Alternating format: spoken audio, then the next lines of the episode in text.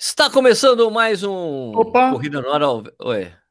Não é Corredores Sem Filtro, mas tem Não é? vinheta, não tem? Esse canal tem vinheta. Eu acho, eu acho que tem. Peraí. Não? Peraí.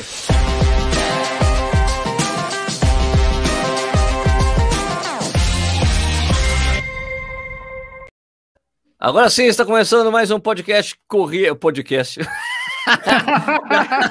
o Edu fica aqui, eu tava com, com corredor sem filtro na cabeça. Está começando mais um Corrida Ar ao vivo. Hoje é dia 23 de setembro de 2020. São 8 horas e 31 minutos. A gente programa, esse programa a gente sempre grava ao vivo. Ele vira um podcast. Depois você também pode assistir é, aqui no mesmo no YouTube. O podcast é só você ir lá no Spotify procurar por Corrida no Ar, que você vai achar esse podcast aqui. Então, primeiro, pera, deixa só um instantinho, só alterar a ordem, porque o convidado sempre fica embaixo. Peraí. É melhor. Ah, pronto, aqui. Hoje a gente vai trocar uma ideia com o Eduardo Suzuki, do canal Tênis Certo. Aliás, antes de mais nada, ah, é, Edu, parabéns pelos cinco anos de canal. Valeu, obrigado, Sérgio. Tem um comentário aqui, falou assim, o Nish tá lindo. Nishi tá bonitão hoje, né? Passou, fez um makeover. Exato. Cresceu o Então- cabelo do bicho. Stuque, boa noite, tudo bem? Boa noite, Sérgio. Tudo bem? Como estamos? Estamos bem, estamos bem. Pessoal, enquanto a gente estiver começando a conversar aqui e falar a cerveja que a gente está tomando, espero que, que o Eduardo Suzuki faça jus a esse convite. Se não fizer, eu dou um tempinho para ele buscar a cerveja lá. Se não tiver cerveja em casa, vai passar vergonha aqui, entendeu? Mas tudo bem. Então, enquanto a gente está falando de cerveja, pode ir, pode ir. Enquanto a gente está falando a, a cerveja, a gente, enquanto a gente vai falar a cerveja que a gente está tomando, vocês aí nos comentários dizem de onde vocês estão nos vendo, aquela tradição aqui do Corrida no Ar. Stuque, qual que é a cerveja que você está tomando? Mostra aí para nós. Cara, como eu sabia que o Edu vinha, Sérgio, eu tive que eu tive que aumentar o tamanho, cara, porque o papo é bom, né? Eu, eu tô numa Heinekenzinha, mas dá uma olhada, ó. Litrão, Ó, Heineken. Heineken litrão. É, eu tive que... Eu sei que o papo com o Edu vai ser bom e é capaz da coisa se estender, então eu tive que, dar uma reforçada na quantidade, entendeu? Ó, eu vou como você, Stuque. Eu também sabia que esse papo ia ser bom. Eu também tô com uma verdinha, mas não é Heineken, é uma Império. Uh, rapaz! olha lá. 600 também? 600, 600. Passei na padaria, passei na padaria para comprar. Legal. E daí os caras, ô Sérgio, depois devolve o casco, os caras me conhecem. Devolvo, tranquilo. E aí você, Edu, qual que é a cerveja? Peraí, deixa eu colocar só em você, peraí, peraí, peraí, deixa eu colocar isso em você. Qual que é a cerveja, Eduardo Suzuki? Mesma de sempre. Stella, Val só compra Stella, meu Deus. Ah, ela que compra cerveja nessa casa, hein? É. O A Val compra gosta cerveja? da Estela. que, que é? Como é que é? A Você Val não compra gosta da cerveja? Estela, entendeu? Ah, bom, gosto desse. Isso. Então, beleza, Estelinha. Eu tô aqui, agora eu vou eh, fazer, mostrar aqui, ó. Olha só. Rapaz, canecão. Canecão corrida no ar. Que beleza, hein? Olha o meu copo hoje, ó. É um copinho Tá tradicional. Pô, tradicional, melhor que tem. aqui, né? Melhor Copo que raiz. tem. né? Copo raiz Todo total. mundo já tomou um copo desse aqui. Não vem com conversa. Pingado, cerveja, copo de água no bar quando para pra correr. Tá correndo, para num bar pra tomar uma água, o cara dá um copinho desse aqui. Ah, exato. Aliás, essa é uma tradição que acabou agora pra gente, né? Não vai dar mais pra fazer isso. De parar no boteco e pedir um copo d'água. Que eu comecei a fazer de um tempo pra cá, falei, cara, mas por que, que eu não faço a coisa mais óbvia do mundo, que é parar no boteco, pega, dá um copo d'água, na padaria, dá um copo d'água. Ninguém recusa copo d'água. Eu não, eu não fazia isso. Você nunca parou quando a moça tava lavando o quintal lá com a mangueira? Você parou, posso tomar uma aguinha na mangueira aqui? Claro, claro. Até disso a gente tem receio hoje em dia. Bom, agora com corona fica mais complicado, né? Fica mais complicado. Escuta, é, Edu, você que agora que você fez cinco anos de canal, né, no YouTube, antes da gente entrar no papo de hoje aqui, como é que você se sente? Você acha que você achava que quando você começou o canal você ia fazer cinco anos, que ia crescer dessa maneira e tudo mais, ter esse alcance que você tem hoje? Fala aí. É verdade. Eu tava comentando agora há pouco com o Sérgio que cinco anos para YouTube, cada ano é tipo um ano de cachorro, né? É bastante tempo. É muito Pela tempo, cara. quantidade, pela quantidade de vídeos, são quase 1.100 vídeos, Sérgio. Você tem noção? É vídeo É pra caramba. louco. Imagina falar de tênis todo dia. Dois vídeos por dia agora. Dois vídeos por dia, que isso? Dois vídeos por dia. Cacete. O Edu, Como é, fala um pouquinho para a galera que não lembra, como você começou com isso? Você, você visualizou um negócio? Como é que você chegou na ideia de do canal? Eu trabalhava, eu, eu trabalhava na, na Procorrer, né? Não sei se você lembra. Você conhece a Procorrer? A Procorrer é uma loja especializada em Curitiba. Eu trabalhei já com, com natação e triatlo na Water Planet, que é um, era um site, não sei se ainda tem um site, e sempre foi com material esportivo. Daí eu comecei um blog para falar dos tênis, fazer review escrito. Eu já conheci o Sérgio na época da Procorrer, e eu comecei a fazer vídeo, transformar todo esse review aí em vídeo, era só unboxing, e depois comecei a adicionar um pouco mais de corrida. Eu, eu lembro que uma vez o, o, Sérgio falou, cara, mostra um pouquinho do treino, da corrida, tal, que isso daí as pessoas se identificam, tal. Mostra a sua cara, porra. Mostra a sua cara, fala um pouco mais, tal. E depois, acho que de uns 200 vídeos que o negócio começou a ficar melhor. Leva um tempo, cara. Os primeiros vídeos são horríveis. Ah, meus primeiros vídeos são terríveis mesmo. Eu me lembro do Edu reclamando, falando comigo, ah, eu acho que não vai dar certo, as pessoas não querem saber só de tênis. Eu me lembro muito desse papo. Não, eu falei, calma, Edu, calma, vai, continua, que é legal. o seu trabalho é legal. é engraçado ver isso. É Deve ser muito louco, louco é. olhar para trás, né? Olhar para trás agora e ver tudo que passou tal. Você fala, cara, e tem um caminho gigante pela frente, né? Que quer queira, quer não, cinco anos ainda é um começo, né, bicho? Para uma carreira, para um, um mercado que a gente tem em desenvolvimento. É, cinco anos que a gente fala, né? Tipo, quem já fez aquele curso de empreendedorismo no Sebrae, no Sebrae. sabe? Eles falam assim: demora cinco anos para o seu negócio se consolidar. É isso aí. Você, na verdade, ele está começando, né, Sérgio? Hora isso. que ele está. Consolida, consolida, consolida, né? É. Consolida em cinco anos, beleza porque daí você já tem toda uma confiança, um monte, uma, uma série de coisas, né? É interessante. Mas, ó, Stuque, o problema do YouTube, cara, é que o negócio é que você trabalha de domingo a domingo, né? É, é um negócio novo. Se você falar com esse cara do Sebrae que inventou isso daí dos cinco anos, talvez ele não considerava YouTube, internet, porque é um negócio dúvida, pesado assim, de trabalho, né? Volume de trabalho. É, eu imagino que a carga de vocês, até, eu trabalho numa, numa empresa, numa empresa privada, eu não tenho a carga de trabalho de dia a dia que vocês têm. Você sai na rua, se você sai no shopping aparecer um cara lá que, que é um, um telespec do canal, ele vai conversar com você, vai bater papo, vai tirar uma dúvida, vai perguntar, vai dar parabéns, é. vai criticar. Nas, é um nas provas, Stuck. Nas provas é totalmente diferente, quando tinha prova, né? quando tinha prova. Às vezes. Eu imagino. Não, às vezes a gente recebe. Prova. É, exato. Às vezes a gente recebe convite, ó, oh, vem participar aqui do treinão, cara, não precisa filmar nada, mas acaba virando trabalho, cara. É, é, é, complicado pra gente, né? O cara vai querer tirar foto, ele vai querer conversar. Não que isso seja ruim, mas é, acaba virando trabalho. Aquele dia de, aquele sábado, aquele domingo, que seria um dia para você ficar tranquilo, relaxar, acaba virando trabalho no final, né? Não, sem dúvida. É, outro, é outra dinâmica, né, cara? Uma dinâmica de trabalho muito diferente, né? Muito moderna para os nossos dias de hoje. A gente está vendo isso vai se consolidar, né? Não tem jeito. É. Ah, eu não faço. Normal, eu, não, eu não fico fazendo vídeo final de semana, não, cara.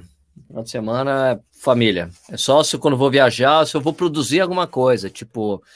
É, que agora é mais difícil, né? Produzir, captar coisa tal, mas eu prefiro fazer durante a semana, porque como eu cheguei, como no final de semana, minha mulher não tá trabalhando, meus filhos estão em casa sem estudar, eu prefiro curtir a família, né? Ah, é, o que eu, é o que eu priorizo. Vou lá, treino de manhã, mas o resto da casa. Porque, eu, porque assim eu falo, olha, eu vou fazer só um negócio, adiantar um negócio. Falei, cara, puta.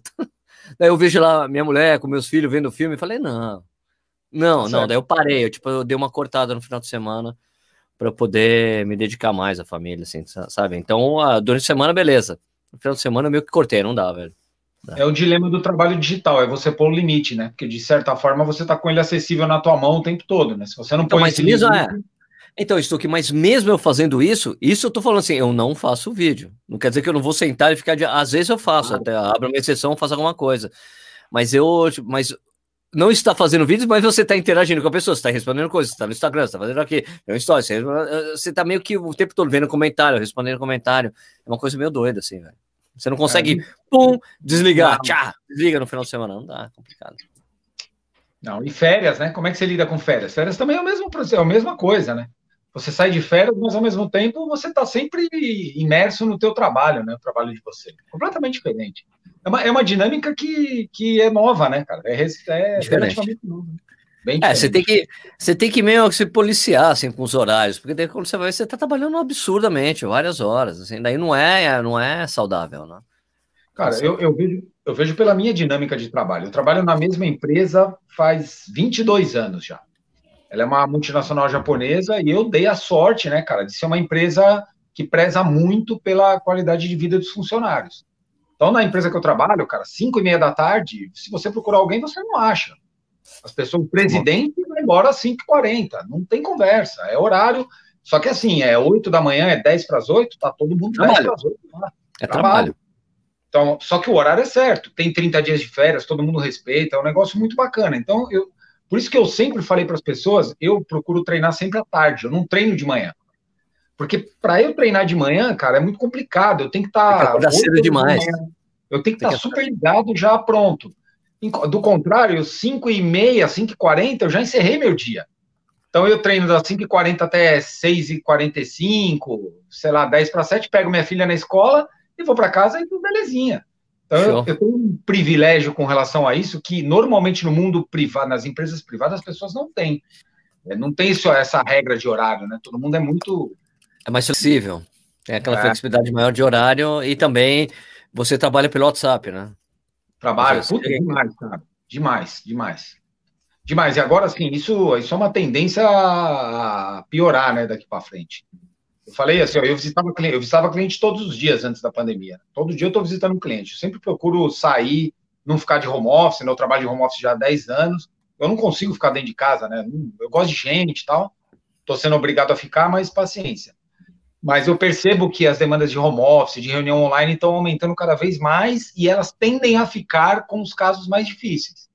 Tem um cliente que está no Paraná. Pô, às vezes vou pegar um avião para resolver um probleminha desse tamanho, eu consigo fazer uma reunião online com o cara. Ah, isso facilita muito a vida também, né? Diminui os seus tempos de deslocamento e tudo mais, né? Não, a gente que. Paulo, né? Não, e a gente, assim, eu e o Edu, que a gente já participa de muito evento de, de corrida, né? Agora os lançamentos são todos digitais, reunião e apresentação. Pô, para mim é muito melhor, cara. Outro dia tava tendo um negócio da fila, eu fui fazer, eu tava durante a apresentação fui buscar levar meu filho no dentista, fiquei dentro do carro vendo, depois voltei para casa. Cara, porque dá para você fazer isso, você não para a vida por causa disso, né? Então, é, espero que isso continue, né? Que a gente não precisa precise ter sempre uma coisa presencial, às vezes, para essas coisas, né, Edu? É verdade. É, tem coisa que resolveu bastante para a gente. Imagina para o Sérgio sair de Jundiaí para fazer uma reunião, para uma apresentação de um tênis, né?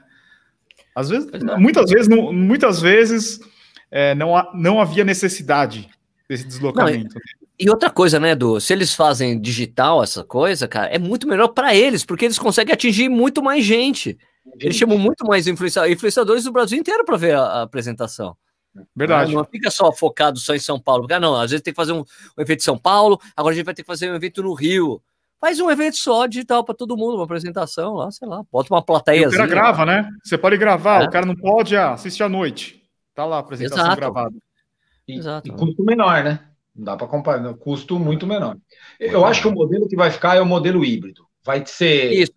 um pouquinho de cada coisa, sabe? E aí vai ser um modelo legal, porque também a interação é bacana, tá? Estar acho... no local é legal.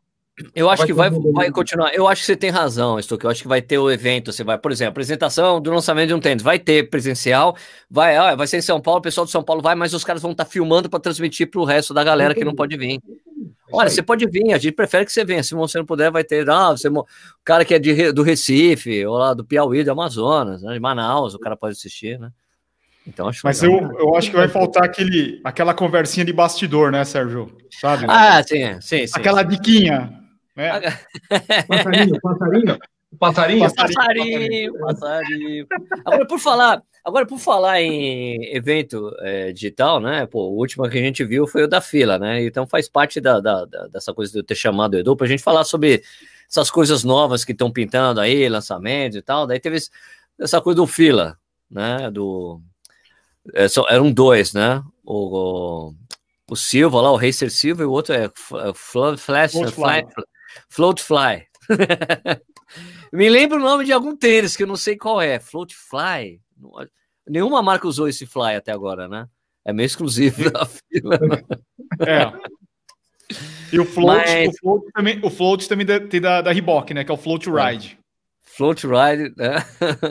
É. Bom, é, eu lancei, eu, eu fiz, eu consegui o tênis um pouco antes lá, fiquei correndo com ele, daí logo no lançamento consegui soltar o vídeo. Eu achei o, o Racer Silva um puta tênis legal, assim, né? Tipo, eu, eu acho que a fila é uma, uma empresa, tipo, que é esse, o tênis desenvolvido 100% no Brasil, né, gente? Fabricado aqui no Brasil, isso é importante. A fila não é brasileira, na verdade a fila é italiana, mas é, os donos são coreanos, né? E tem esse centro de desenvolvimento é, no Brasil, e pô, foi o mesmo centro de desenvolvimento que lançou o Carri 3, né, cara? Tem o Carri 4, o Carri 3 eu adorava, o Carri 4 eu não gostei muito.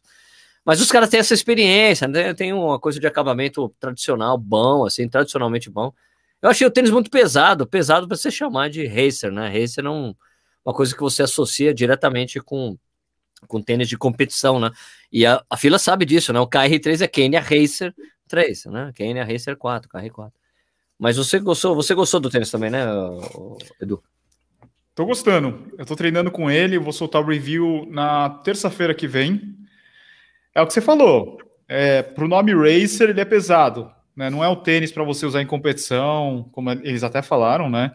É um tênis que eu acho que vai ser o primeiro tênis com placa para muitos corredores, pelo preço que ele tem, né? Sim. 499 reais, tá com desconto hoje. É, então, talvez para a experiência do corredor, falar assim, cara, quero ter um tênis com placa. Por esse preço, você não vai ter um tênis das outras marcas, eu imagino, né? Não, não tem nenhum desses, assim. Não, nessa faixa. É.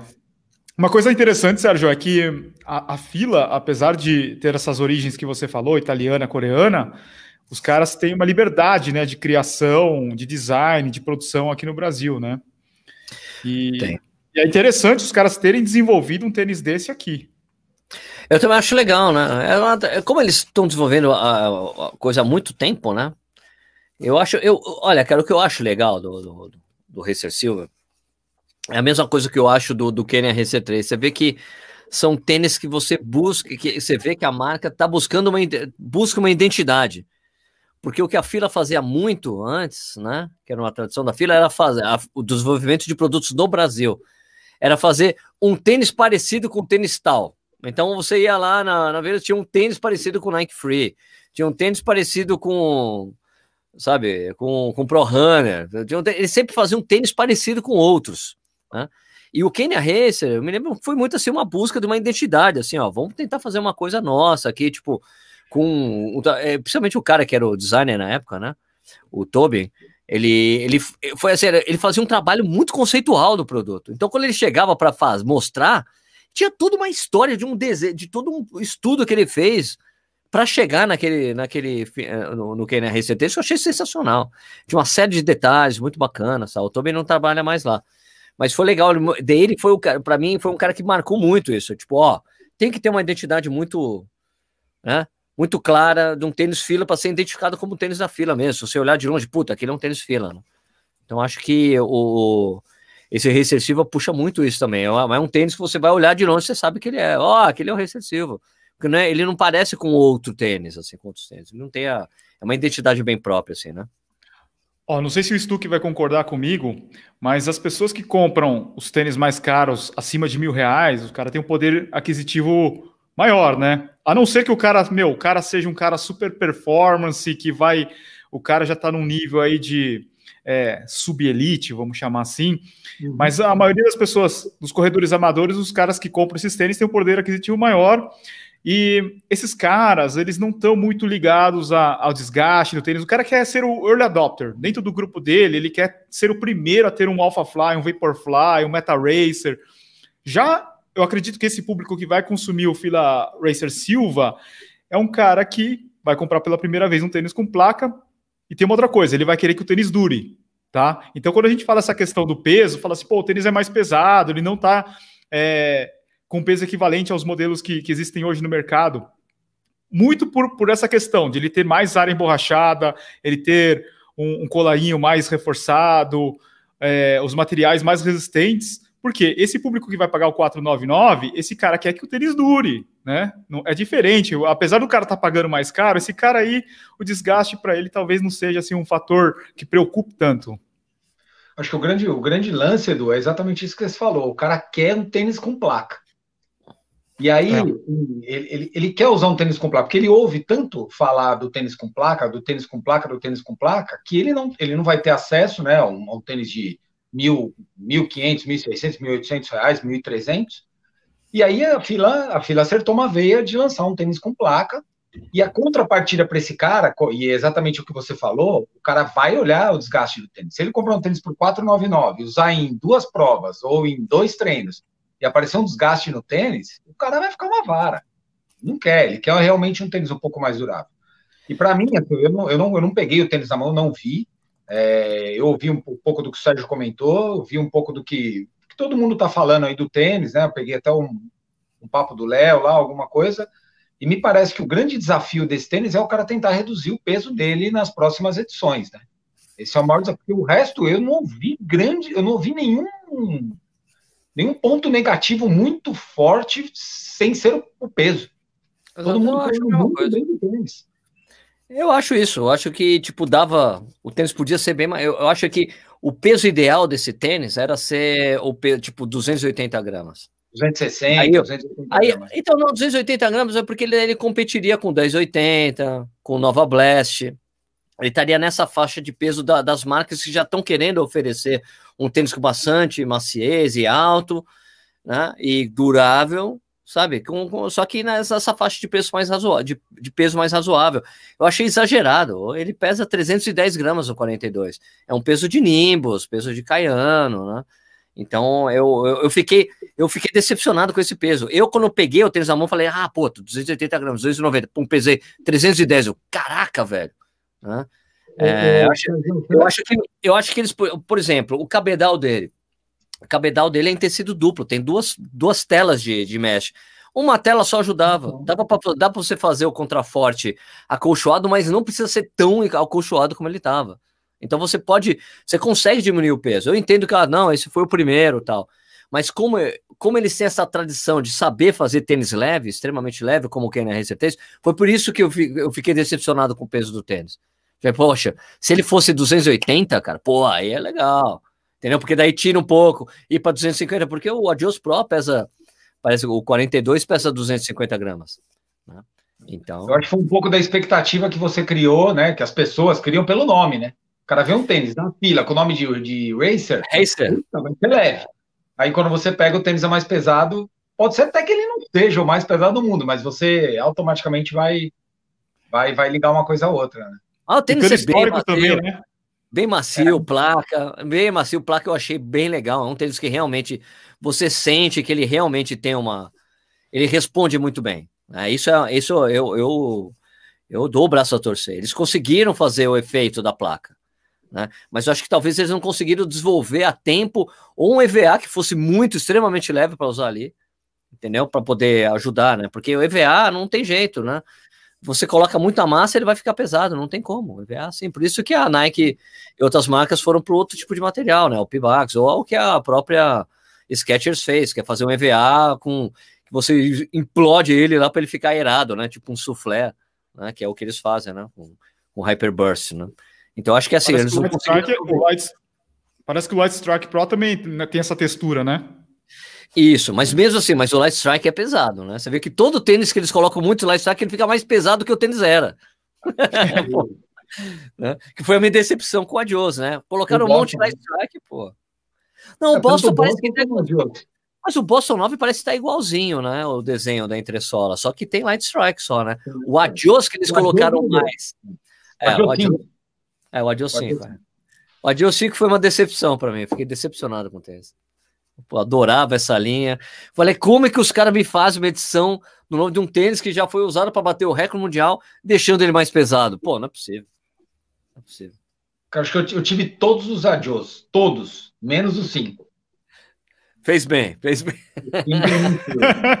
Uma pessoa que eu não posso falar o nome, que, que eu conversei com ela, falou: assina embaixo do que você falou. Tudo que você falou da Adios assina embaixo. Também acho que estragaram o tênis. Mas, mas a minha teoria, eu falei pro Edu, a minha teoria é que assim, eles sabiam que o Adios Pro ia, ser, ia pesar por volta de 250 gramas. Então eles fizeram com que o Adios normal pesasse a mesma coisa para não ter essa coisa esquisita do Adios normal ser mais leve que o Adios Pro. Né? Então acho que tem uma tem uma coisa meio que proposital aí, sei lá, uma viagem minha, uma, minha teoria da conspiração. Cara, pode ser. Não dá é? para descartar a sua teoria, não. Não, não dá para descartar. O Boston tá igualzinho porque o Boston é pesado. O, o, é, o Boston é, é, um, é, um, pouco mais pesado, o Boston, né? não é um tênis, é um tênis de 260, 270.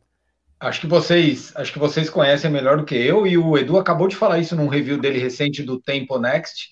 Um dos segredos da marca é posicionar os tênis é, dentro da linha de produtos que ela tem, né? Ela tem que, ela tem que, ela tem que posicionando os tênis para não ter um tênis competindo com outro ou ter um público, não ter um público alvo para o produto, né? Que é a comparação lá é. até o Edu falou do Tempo versus o Turbo 2, né? São tênis que me é. parecem não ser muito parecidos. Né?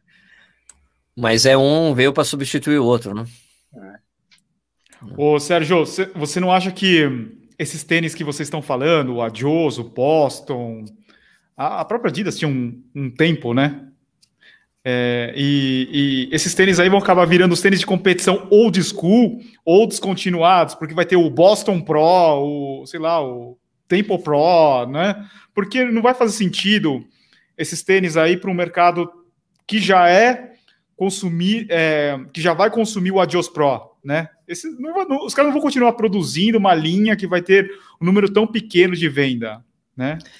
É, eu acho que talvez eu, eu, eu acho que uma referência que a gente pode ter é a, é a ASICS, né? Que está fazendo o Cayano Light, Nimbus Light, assim, ele não, eu acho, eu não, eu acho difícil a, a, a Adidas abrir mão dessa linha pode ser que aconteça isso, ó, vamos devagarzinho terminando com ela, mas fazendo a linha nova, né? Porque realmente que mudou a tendência mesmo, que a tendência é nova, né, desses tênis de competição. Eu acho que essa coisa, principalmente a coisa do Adios Pro, pelo menos que eu conversei com, quando eu conversei com o Daniel, é que o Daniel Chaves, né, da Adidas, aqui, pô, é, é que o Adios Pro, ele traz uma sensação de corrida que é muito mais parecida com tênis de competição normal do que o Vaporfly. O Vaporfly é um tênis que, você tem que se adaptar a correr com ele. Ele é diferente. Você corre, coloca no. Caraca, como esse negócio é macio. Caraca, como eu corro rápido com ele. É um tênis que te faz essa, dá essa sensação. Ou, pelo menos a experiência que eu tenho com o Next por cento. Uau! Tudo bem, tudo bem que meu pé, meu dedo, que, que, que o ajuste dele não é muito bom tudo bem que o meu pé não mexe direito lá, porque, cara, eu corro muito bem com esse tênis. Tem um. Tem o, o, o Next, eu sinto que você tem uma contrapartida grande ali. Você faz uma contrapartida das coisas que você está acostumado para correr com aquele tênis que está meio, ó, a partir de agora é assim, hein? O Adios Pro, ele é um tênis que tem a forma larga, então que eu, pelo menos dos reviews que eu venho assim, que a forma dele é mais larga e que é um tênis que tem um ajuste muito melhor. O, cara, meu, você coloca o pé, fica uma delícia ali dentro. É um tênis bem confortável. Ele falou: o Vaporfly, o, o, o, Vapor, o, Vapor, o, o Next por cento, eu não considero um tênis confortável. Você coloca calça, nossa, que delícia quando você calça. Ele não tem um calço confortável. Mas o. Então, e eu vi que os caras falaram: olha, não é confortável mesmo, mas o Adios Pro é. Só que o Adios Pro é mais pesado também. Né? Ele é quase, é, sei lá, 40 gramas mais pesado que o Vaporfly. Mas ele tem pelo menos essa coisa de uma sensação parecida que é um tênis mais firme, só que ele te joga. Eu tenho um amigo que mora lá em Nova York, é, ele comprou um, né? Ele é um, um, Adios, um Adios Pro. Ele falou: Sérgio, eu nunca corri com Vaporfly. Corri com esse tênis aqui, o Adios Pro. Ele mostrou a foto para mim. Eu concordo que é doping tecnológico, porque realmente é incrível. Cara, é incrível correr com esse negócio. Então, de um cara que nunca correu com o Vaporfly, né? Então acho interessante ter essa coisa, sabe? Ó, tem uma coisa do, do, do Adios Pro para vocês olharem depois, e fica a dica para todo mundo aí. Não sei se vocês conhecem o triatleta brasileiro, o Thiago Vinhal, que está morando sim. em Maiorca. Vocês chegaram a ver o review, entre aspas, não o review, a análise que ele fez? Eu, você pode falar que eu vou fazer a minha contestação final, no final. Você viu? Não, na verdade, eu, eu achei assim, o cara usou uma série de. de ele tentou criar um, um, um protocolo de teste do tênis. Ele foi levou. Legal, foi legal, foi bem legal, foi bem curioso. Ele levou um Tempo Next, um Vapor, um Vaporfly, um Next por cento, um Adios, um Adios Pro, um Meta Racer e um Zoomfly. Acho que é o Zoomfly. Zoomfly. Zoomfly. Ele levou os cinco tênis para uma pista e ele correu 1.600 quilômetros com cada tênis, monitorando batimento, lactato... 1.600 metros. 1.600 metros. 1.600 quilômetros não dá, né? 1.600 metros. pensou? O cara tá correndo até hoje. Ele, e aí ele usou batimento, lactato, potência e velocidade para monitorar o desempenho dele em todos os tênis. E ele chegou a uma conclusão, junto com o treinador dele. Quem quiser entra no canal, no canal dele do YouTube, que no canal dele do YouTube tem a explicação do teste feito pelo técnico dele, né? Da metodologia que o cara tentou criar. E no Instagram dele só tem a lâmina com os dados, mas no, no YouTube tem, o, tem a metodologia. E ele chegou a uma conclusão de que de, o, tanto o Vaporfly Next por cento como o Adios Pro, eles, eles têm uma maior. Ele, ele conseguiu chegar numa maior velocidade, com menor batimento, com menor batimento cardíaco. Certo, Sérgio? Certo. O que, que você contesta dele? A partir da potência? Não, ele não mostrou o teste de lactato. É, o teste de lactato não tá. É verdade. Não tá. O lactato, porque o lactato, para quem está escutando a gente, é o, que, é, o, é o que mede o desgaste do atleta, né? Porque é uma proteína que é produzida com, com exercício, que daí ele é um teste que detecta a presença de lactato no sangue. Então, mas o que eu achei interessante foi o seguinte: não, eu acho assim, tem, tem uma coisa que tem. O, o Vaporfly, ele é um tênis tão macio e tão assim que deixa caralho, ah, muito legal, que tem um, tem um, um placebo no seguinte sentido que o cara não quer não correr com aquilo. Porque ele sabe que é muito macio que vai preservar a musculatura dele. E a gente ainda não tem é, experiência com o cara correndo com a Deus Pro a maratona e falando, tô zerado. É Como se eu não tivesse corrido, porque o que a gente tem isso bastante no Vaporfly. Né? O, o Paulo Roberto de Almeida Paula, que correu o Sevilha esse ano e fez a 12 e 10, ele falou, Sérgio, o Sérgio, vou falar do jeito que o Paulo Roberto fala, ô Sérgio, ah, quilômetro 30. Cheguei no quilômetro 30 com o grupo. Não tava doendo a panturrilha. Tava zerada. Ele falou, tava zerada a panturrilha. Eu nu, ele falou, nunca cheguei no quilômetro 30 com a panturrilha, panturrilha zerada daquele jeito. Né? Porque eu perguntei para ele, pô, mas o tênis ajudou? Você correu de Vaporfly, né? Daí ele, corri, corri. Não, mas ele, daí ele falou, ah, é, é uma coisa que eu também já falei isso, né?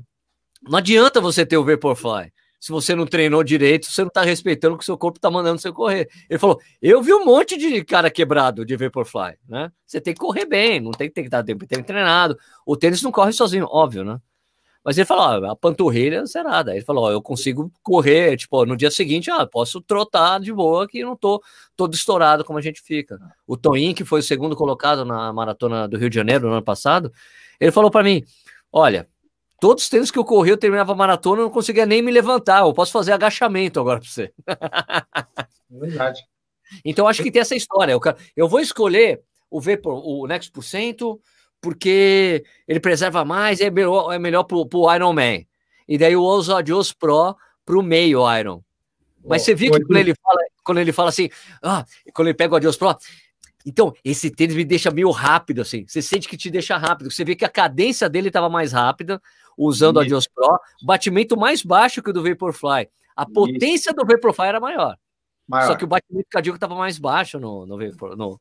Então, então, ficou meio esquisito, assim. É, e tudo indica que o lactato do Vaporfly deu mais baixo que o lactato Exatamente. do, do, do Adios Pro. E, Foi o que eu falei com o Paulo. Quem conhece o Thiago Vinhal, o Thiago gosta de tênis baixo.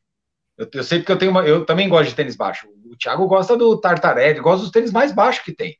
Então, assim, me pareceu que ele gostou mais da sensação do Adios Pro, que é o que o, o Sérgio falou, que é um tênis que ele traz mais aquela sensação do modelo antigo, né, dos tênis mais baixos, mas o Next por cento ainda tem um, um, um, ganho aí no conforto, né, na musculatura. E aí, tanto que ele decidiu com o técnico dele que usar o Next no Ironman e usar o Adios Pro no, no, no meio. No, no Ironman não dá para comparar, o cara vai correr a maratona com 180 km de perna já destruída. Então ele precisa realmente de um conforto maior.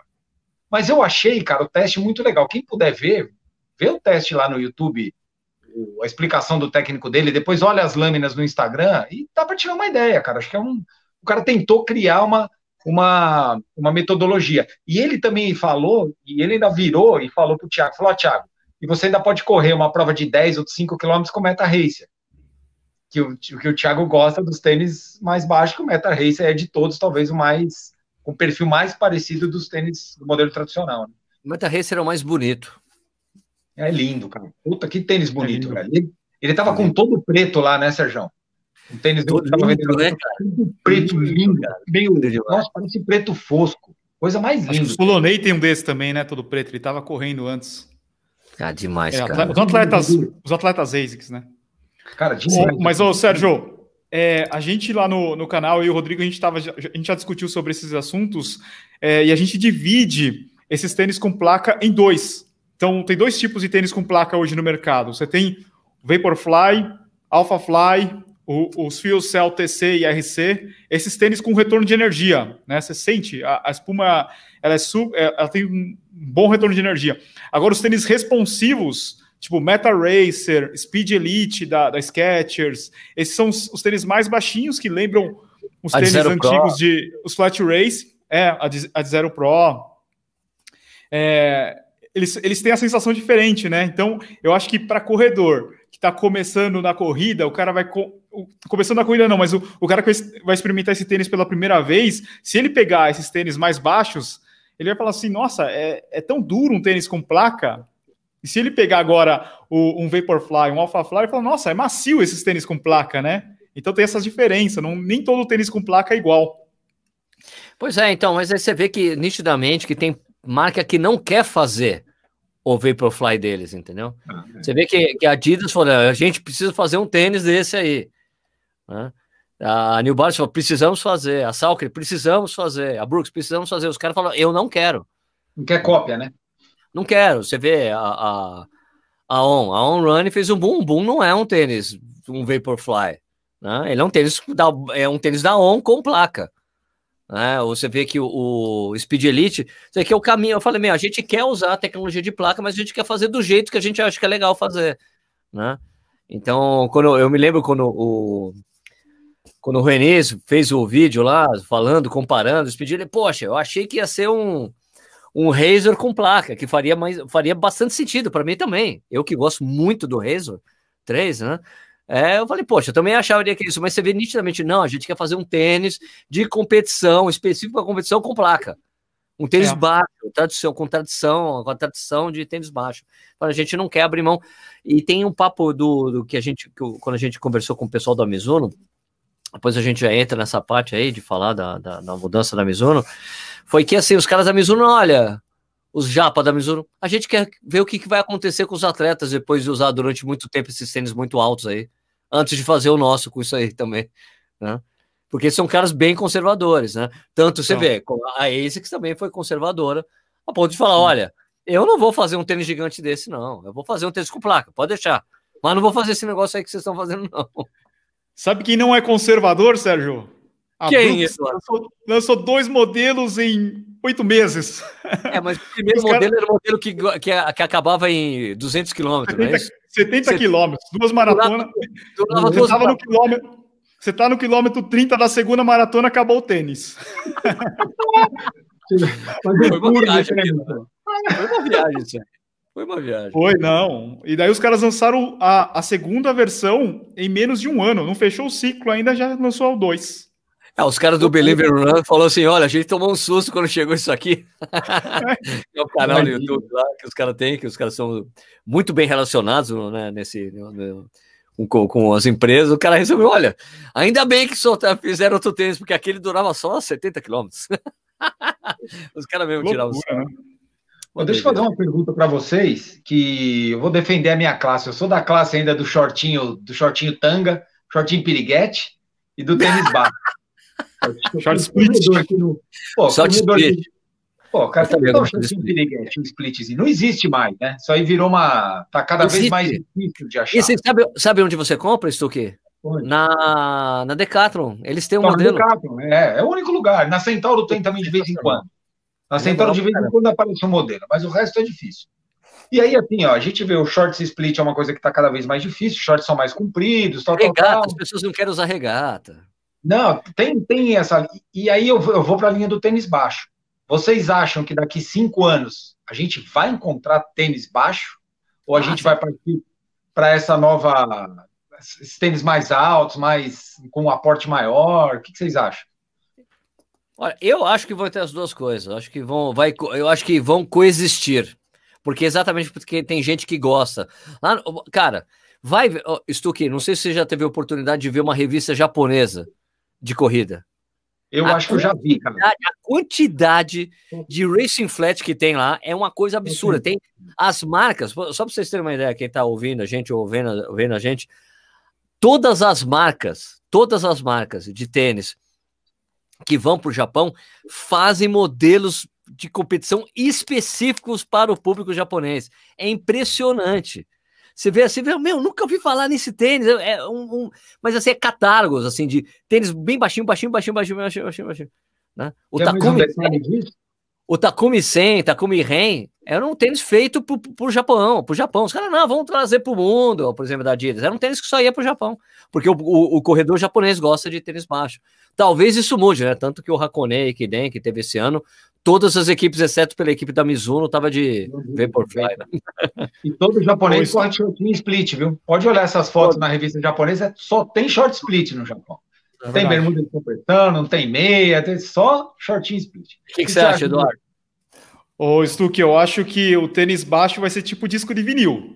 Vai ter, mas não é mainstream. ah, sim, vai ter, mas não é mainstream. O vinil tá voltando. O vinil tá voltando. Aonde? Tá voltando aonde? Mundo. Meu, é, esse ano, parece que a venda, o, o, ano que passou, a venda de vinil é a maior dos últimos 20 anos. Caraca. É, o cara tá em casa, né? O cara deve estar tá em casa, deve estar tá limpando a prateleira e falar: ah, vinil fica bonito aqui nesse, na prateleira, ah, pandemia, né? Esses tênis não acabam, não. Esses, acabam, esses tênis baixinhos não acabam, não. Tem gente que gosta mesmo. Até porque. Sabe, sabe por que eu vou dizer para vocês que não vai acabar o tênis baixo? Porque ainda não, você não pode usar em pista de atletismo. Então os caras sempre vão fazer tênis baixinho. Entendeu? Pista de atletismo, o máximo é 20, 20, centí 20 milímetros de, de altura no amortecimento. Então eles fizeram isso exatamente para que os caras parassem de usar Vaporfly e AlphaFly na pista. Né? Tinha muita gente usando, daí só proibiu, né? Só pode usar Mas, ó, baixo. Sérgio, eu vou te falar um negócio, ó. É, depois que você começa a correr com esses tênis mais novos, com essas tecnologias novas de espuma, você vai voltar atrás, é esquisito. Ó, um dos tênis que eu mais gostava era Kinvara, da Salcone. Salcone Kinvara. Agora eu volto a colocar o Kinvara, eu acho duro. Eu não achava duro. É muito louco, porque eu costumei a correr com esses outros modelos. O, o, o Edu, estou que ele foi pro lado negro da força. É, cara, não consegue voltar. Ele foi pro lado negro. Ele tá falando, eu acho divertidíssimo ouvir o, o Edu falar isso, porque, cara, quando chegou o, o, o Type A5 aqui, da sala, que ele falei, eu fui correr com o tênis, cara, que tênis maravilhoso! Era justamente o contrário. Nossa, fazia tempo que eu não tinha essa sensação de tênis tão baixinho. Eu adoro tênis baixo, cara, não tem como. Entendeu? Cara, eu, eu, eu tenho tênis, viu? Olha, Tentei é... correr com tênis mais alto, mas não, não, ainda não me acostumei. Eu gosto de tênis assim, para mim, eu, eu acho assim, não, o, o, o Vaporfly foi um tênis que, que mexeu tanto com a minha cabeça que eu tive que parar de dar notas nos meus reviews por causa disso, né? Porque foi um tênis, para mim, foi uma coisa muito paradoxal. Um tênis super alto, né? Muito macio que fazia eu correr muito rápido. Então, eu falei, cara, não faz mais sentido eu dar nota. Porque eu falava, porque minhas notas eram sempre, ó, o tênis é baixo, o tênis é legal, porque ele é, responde bem. Blá, blá. Daí, cara, acabou com a minha avaliação. Ele mexeu com sua comparação, né? Com o teu padrão de comparação. É. Sim, porque ele assim, ele é muito alto, ele é super macio, super responsivo e ele pesa 200 gramas, cara. Eu falei, porra, não dá. Não dá, acabou, não posso mais fazer, não posso mais fazer avaliação com os parâmetros que eu usava antes. Então, o que importa para mim hoje, mais do que nunca, e o Vaporfly deixou isso claríssimo para mim, assim, é o peso do tênis. O peso do tênis influi muito na minha corrida. Isso é batata, assim, mesmo correndo na esteira em casa. Dá para sentir muita diferença quando eu tô correndo com um tênis que pesa 300 gramas, 280 gramas, para um tênis que pesa 220 gramas, 200 gramas. É muita diferença, cara. Eu corro muito mais fácil, entendeu? Eu consigo, eu, eu a minha corrida desenvolve muito melhor, cara, quando eu corro com tênis mais baixo. Não tem como, entendeu? Então, eu só tive que fazer essa transformação, mas eu acho que ainda vai ter. Eu, eu acho que o que vai acontecer é muito essa coisa que, que própria a Skechers faz. São tênis altos e muito leves. Né? O Razor 3 é super leve. Eles uh, chegou aqui. Você recebeu aí, Edu, também o, o Hold, não sei o que lá? Max Road? Max Road, você recebeu? Recebi, é muito leve. É, o cara, o, e grandão, é bem grande, é, né? É um tênis, isso que é um tênis que pesa 250 gramas, é muito alto e extremamente macio.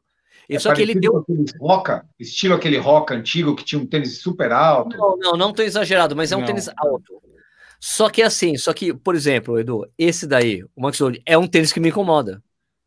Porque ele é muito alto, ele é muito macio e ele não é. E como ele é muito alto, atrapalha a coisa da responsividade para mim, no meu sentido. Sabe? Fui correr com ele. Não, isso aqui não tá legal para mim. Entendeu? Uh, não. Sabe? Não, legal, de repente, para um tênis, sei lá. Agora eu achei o. O outro que eu recebi, você deve ter recebido. Você recebeu os dois também? Recebeu o Max Road e o. Ride 8. O Ride 8. Cara, Ride 8 super duro, assim, né? Super é durão. Bom, gostei, gostei. Você gostou dele? Eu gostei. Só o cabedal que eu não gostei. O cabedal, esse Nietzsche aí da, da Skechers não é legal. Ah, então, é um Nietzsche, mas ele tem as negocinhos, tem os passadores, pelo menos, né, para deixar bem ajustado. Sim, né? mas eu acho que se fosse em mesh, esse tênis ia ficar muito bom.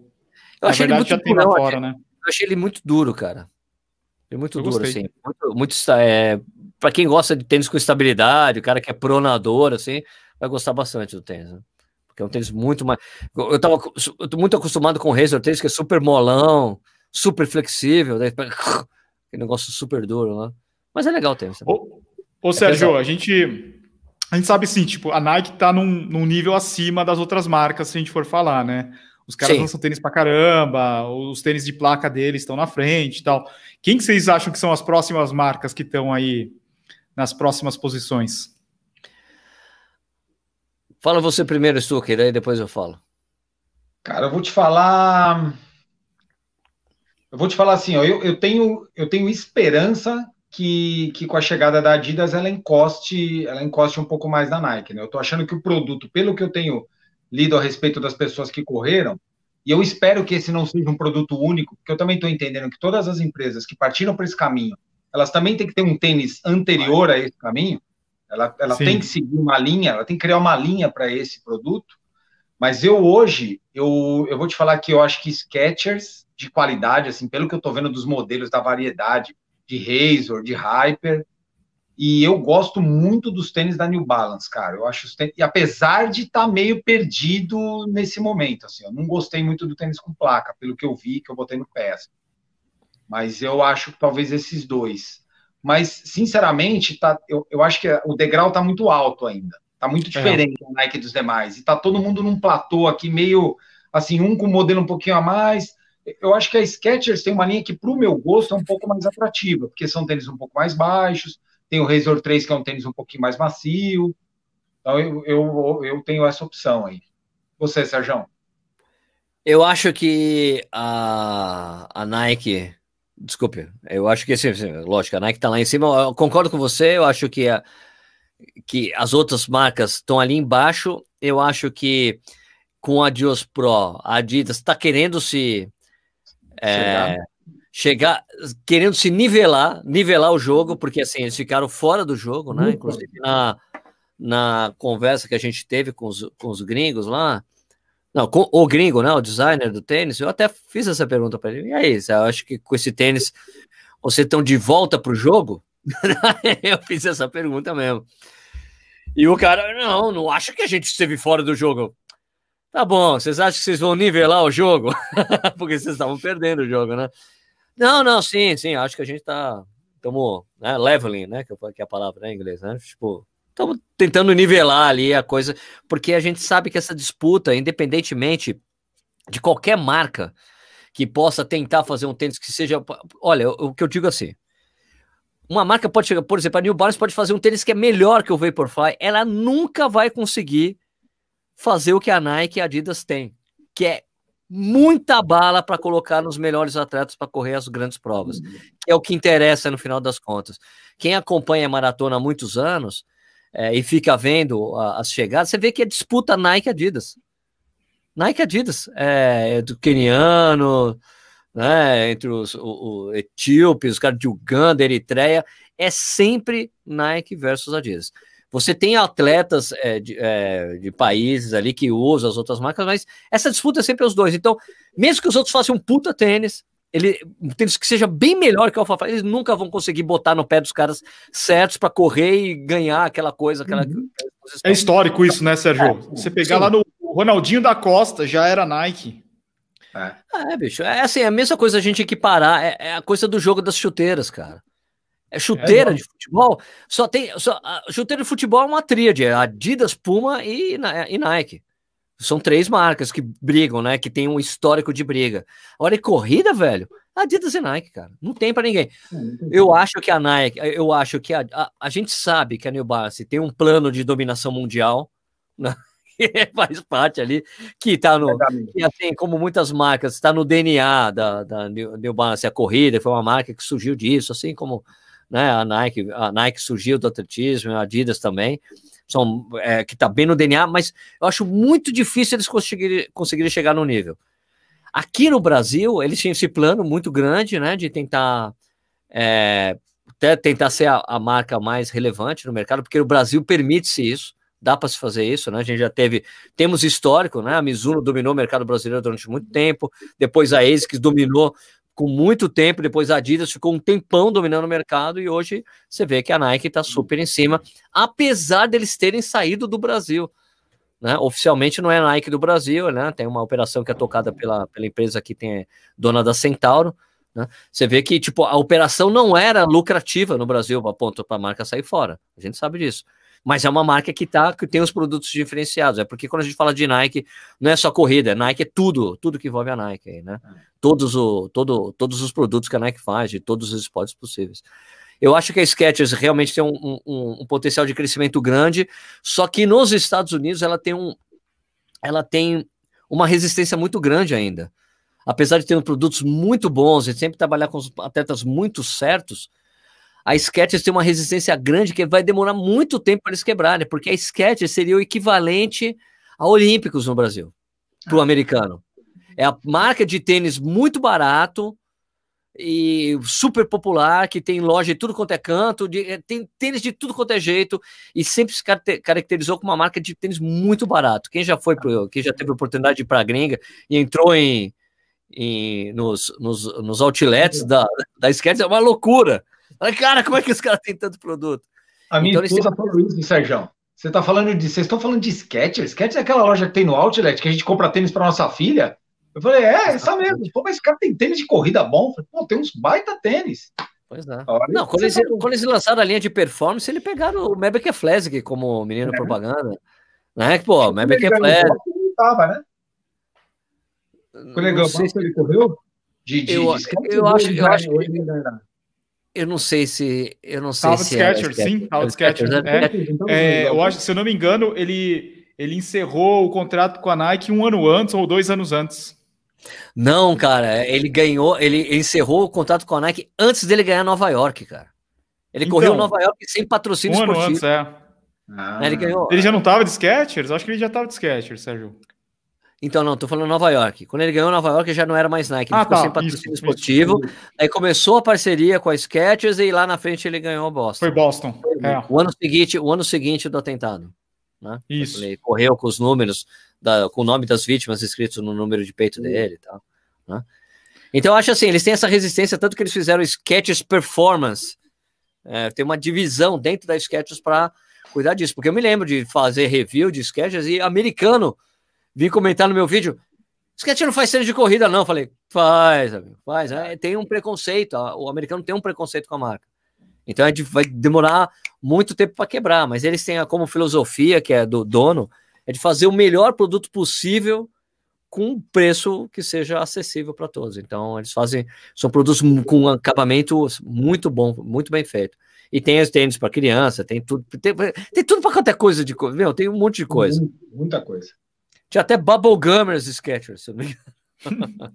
Não, tênis com cheiro. Minha filha tem tênis aqui com cheiro da Sketch, cheiro, cheiro de chiclete. É aquelas coisas que eles fazem de tudo, né? Fazem um pouco de tudo. O Sérgio queria um, um tênis com cheiro do Meb. Sabe que eu troquei uma. O cheiro do Meb. O cheiro do Meb. É, cheiro de Meb. Olha só, quando eu fui para Las Vegas, é, correr a, a, meia maratona rock and roll lá, é, eu tinha me credenciado como, como imprensa. Eu sempre faço isso, toda prova que eu vou, eu me credencio, né? E daí eu recebi uma, um e-mail assim: olha, Sérgio, a gente viu que você está credenciado, tá, tá, a gente está. É, eu sou da empresa, sou da empresa tal que cuida da parte ali de, de da coisa de arrecadação para caridade e tal, e a gente vai fazer um jantar de massas. E a gente queria convidar que você que você pudesse vir, o Meb que é Fez, que vai ser o nosso padrinho. Se você quiser, eu consigo deixar, eu consigo uma, um tempinho para você falar com ele. Eu falei, porra, agora. claro, agora. Daí fui. Cheguei, daí falei, encontrei a moça com quem eu tinha falado. Não, ah, vem aqui, vem aqui, que ele está sendo entrevistado. Daí alguém estava entrevistando o Meb, que é o Meb. E daí termina a entrevista, daí ele, qual, qual é, é o seu nome mesmo? Meb que é Flesg. Daí o cara, você podia soletrar o, o seu nome? Daí o cara escrevendo assim e tal. Isso aí foi em 2014, se eu não me engano. O cara, daí ela chega assim pro Meb, olha, esse cara é do Brasil, e não sei o que, ah, então. E, e, eu queria, ele queria falar, conversar com você um pouquinho. É um cara legal, tem um canal no YouTube lá no Brasil. Tá? Tudo bem se eu conversar com ele? Não, tudo bem. Eu fui lá e falei, cara, ó, vou falar um negócio em português aqui. E daí eu começo a falar inglês com você, beleza? Ele, beleza. Eu falei, pô, eu tô, tô aqui com o Meb que é. Ele colocou o nome, a, a mão no meu ombro. Ele, você sabe falar meu nome direitinho? Eu falei, claro, eu sei quem você é, porra. eu sei quem você é. Daí eu, eu brinquei com ele e falei, porra, cara, o Meb, você tem algum problema com os brasileiros, né? Ele, problema com os brasileiros? Sim, você passou o Vanderlei em Atenas para ser o segundo colocado, ganhar a medalha de prata, e depois passou o Marilson em Londres para ser, o, pra ser o, o, quarto, né? Ele, não, imagina, por favor. Foi muito engraçado, assim. Ele é um cara sensacional, cara. Muito bom. Daí depois teve o jantar, fez o discurso e tal. Mas, pô, um cara, é um cara, gente boa demais, cara. Sabe? Pô, também, né, meu? Pela vida que o cara teve, né, meu? O cara ser moleque, fugir, o, o, fugir para fugir para Itália da Eritreia, que tava, tendo, tava rolando uma guerra civil. Ele fugiu com a família, o, quer dizer, o pai dele fugiu para Itália depois o pai dele veio buscar a família. Foi o pai dele, depois ele foi como moleque para os Estados Unidos, né? Então, quando a gente fala, pô, o Matt Kefes não é americano, ele, ele é, é, é, ele treu, né? Só que ele é fruto da escola americana de treinamento. Ele foi começar a correr com 12 anos nos Estados Unidos. Ele não tinha corrido nunca na vida. Então é legal isso, né? É o fruto da escola americana. Assim como os caras falavam do César Cielo, que os americanos falam, essa medalha é nossa também, porque ele foi treinar em Austin. Né? Por, por falar em César Cielo, será que a gente vai viver algum dia essa história de, de ah, seu tempo foi com placa ou seu tempo foi sem placa? Cielo, muito, né? Cielo, o Cielo foi acho que o último a bater o recorde, né? Com traje ou sem traje. Será que a gente é vai verdade. viver isso? Tomara que não, né, cara? Porque.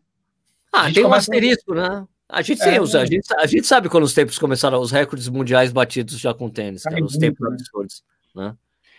Eu acho, eu acho que daqui uns, sei lá, uns dois, três anos, os caras vão inventar outro material e deve esquecer a placa. Não sei, na minha uhum. opinião.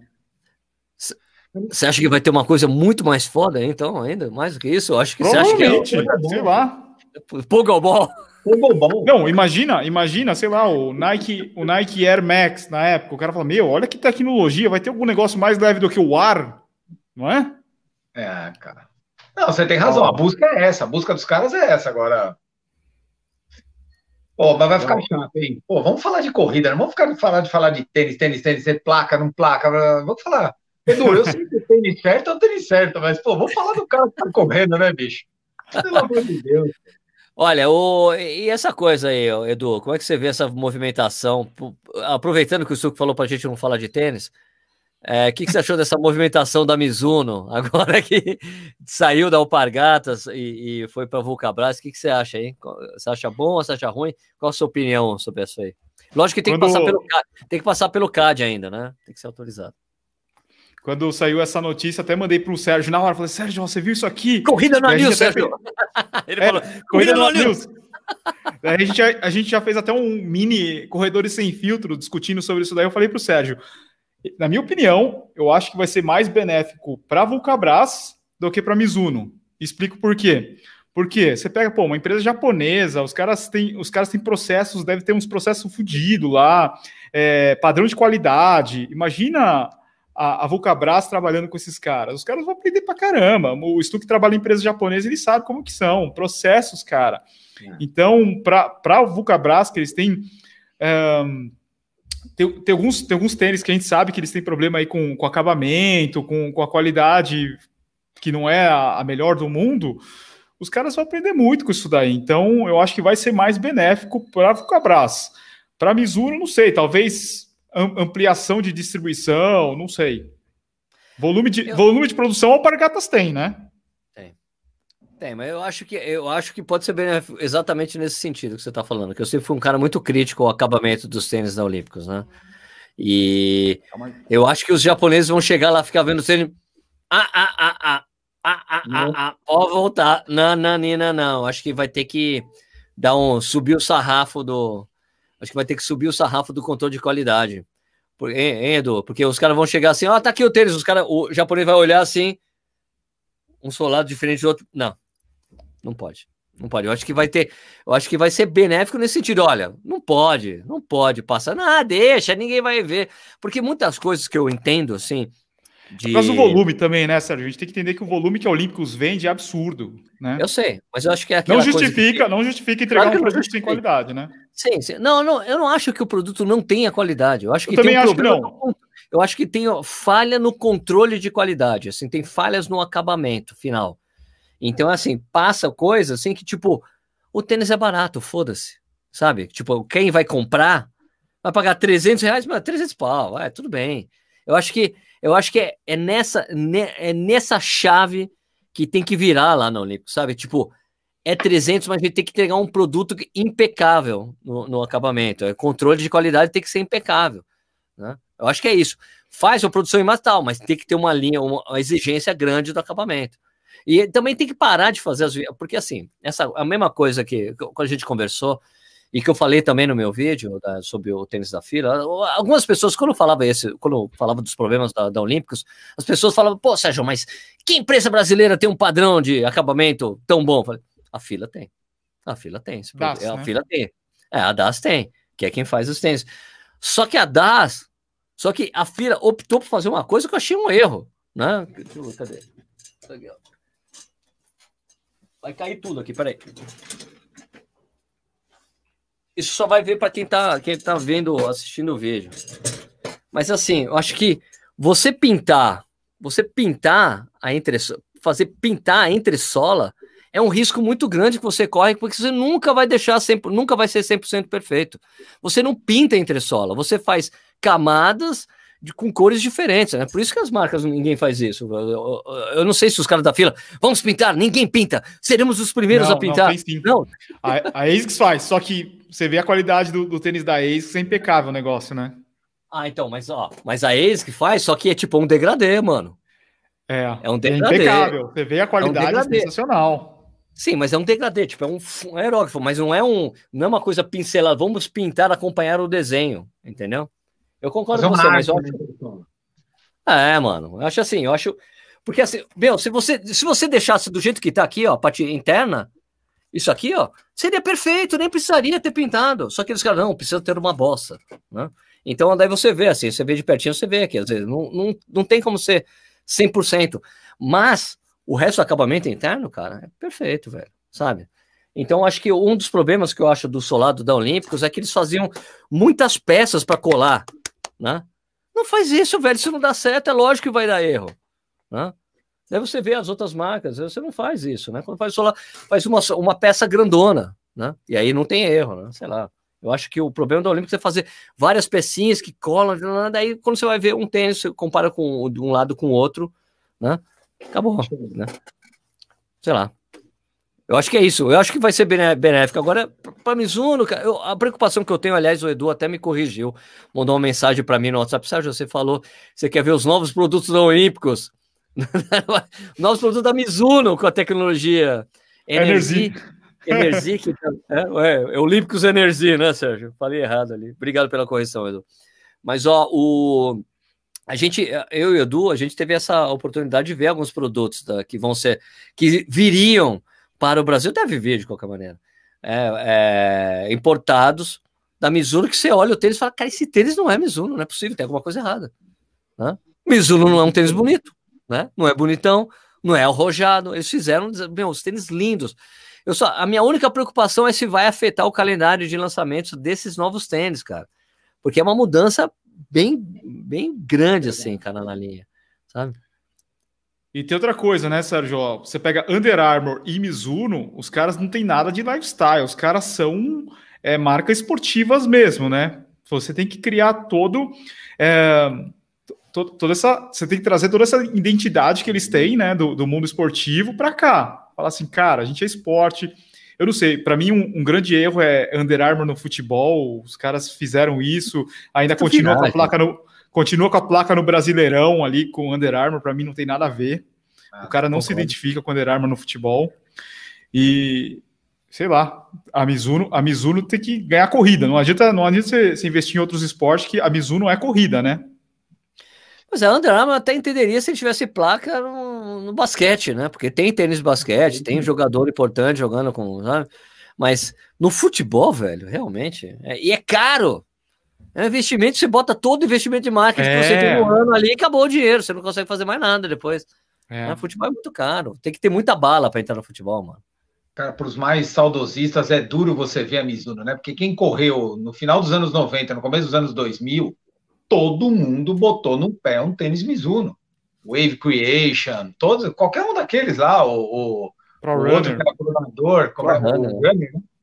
Pro Runner cara. Todo mundo colocou. Eu participei de um Wave processo. Nirvana. Wave Nirvana. Wave Nirvana.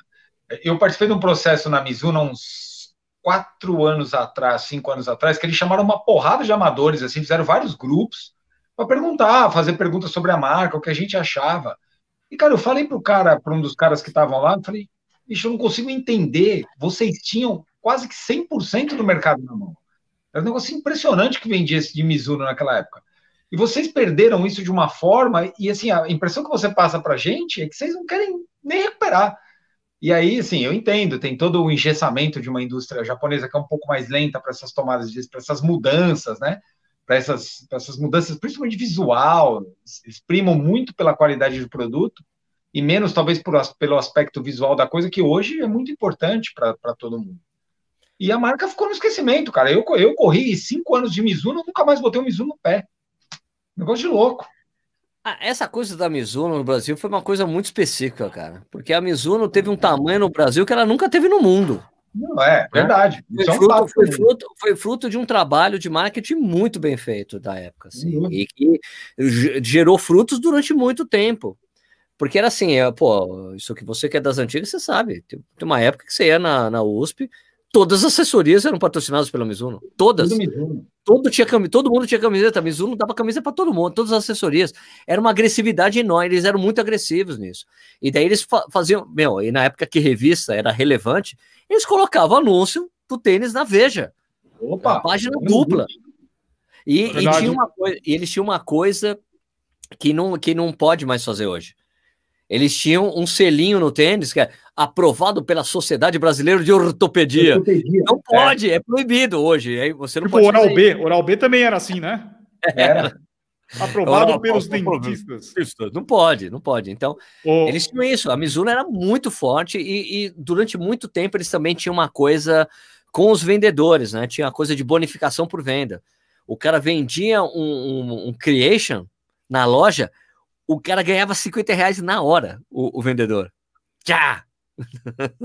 Tinha essa coisa, era muito agressivo. Ô, Stuque, esse negócio que você está falando tem um negócio que é muito complicado, tanto em mercado de moda quanto de material esportivo.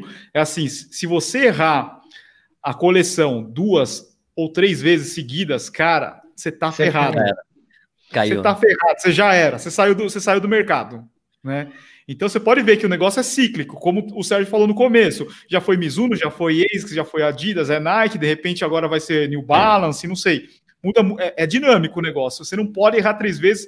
E o que acontece, pelo histórico que a gente tem visto, o cara ele fica preso a uma tecnologia, seja Wave, seja Gel, seja é, Boost. Boost, Boost, daí agora vai ser o, o a placa, Flyplate se, você ficar preso nisso daí, não trouxer um negócio novo, cara, em dois, três anos já era, trocou. Então, o oposto também é verdadeiro, né, Edu? Quando o cara acerta três coleções, ele também ganha, ele também dá um upgrade na marca dele. Isso. E talvez é. seja um pouco, assim, olhando um pouco de fora, eu que não sou um expert do assunto, a Nike tem uma, uma, uma visão como marca de inovação muito grande. A gente sabe disso. Verdade. Os caras, Os caras lançam produto pra caramba. Muito produto, cor. Você vai comprar um negócio da Nike, tem 10, 10, 12 cores diferentes. Então, isso talvez seja um pouco mais fácil para a marca trabalhar do que você pegar as marcas que são mais tradicionalistas, mais engessadas quanto a isso, né?